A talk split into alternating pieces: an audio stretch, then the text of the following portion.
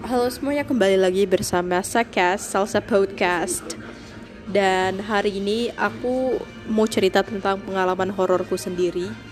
Dan tapi hari ini aku nggak sendirian nih Aku ada kawan seperekaman yaitu Tadin. Bisa disapa teman-teman? Halo, nama saya Ahmad Tadin. Saya akan menemani kalian semua bersama Salsa. Oke. Jadi mumpung ini adalah malam Jumat Kami akan menceritakan sedikit cerita-cerita horor Ya jadi ini pengalaman dari aku yang pertama. Ini baru aku alamin tadi malam, makanya aku kepikiran untuk buat cerita ini. Jadi tadi malam itu aku baru pulang dari radio ini. Oke. Ya. Jadi saat di jalan aku kan mau gojek tuh, tapi nggak ada nggak ada. Jadi terakhir aku memutuskan untuk jalan karena dari radio ke rumah aku itu nggak terlalu jauh. Jadi pas aku jalan, aku memang udah berprinsip kalau ada yang manggil aku nggak nengok ke belakang.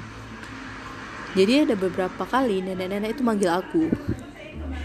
Tapi karena aku tuh gak tega ya, karena bisa aja ini manusia kan.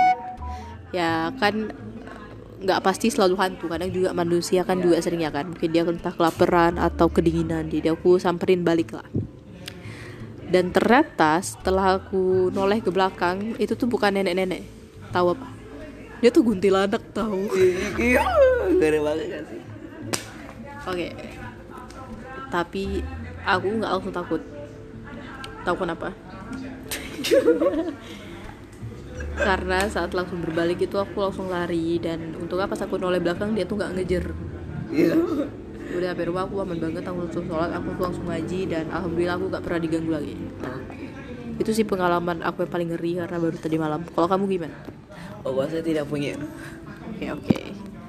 Oke guys, ini aja untuk malam ini. Sekian untuk podcast berikutnya. Goodbye.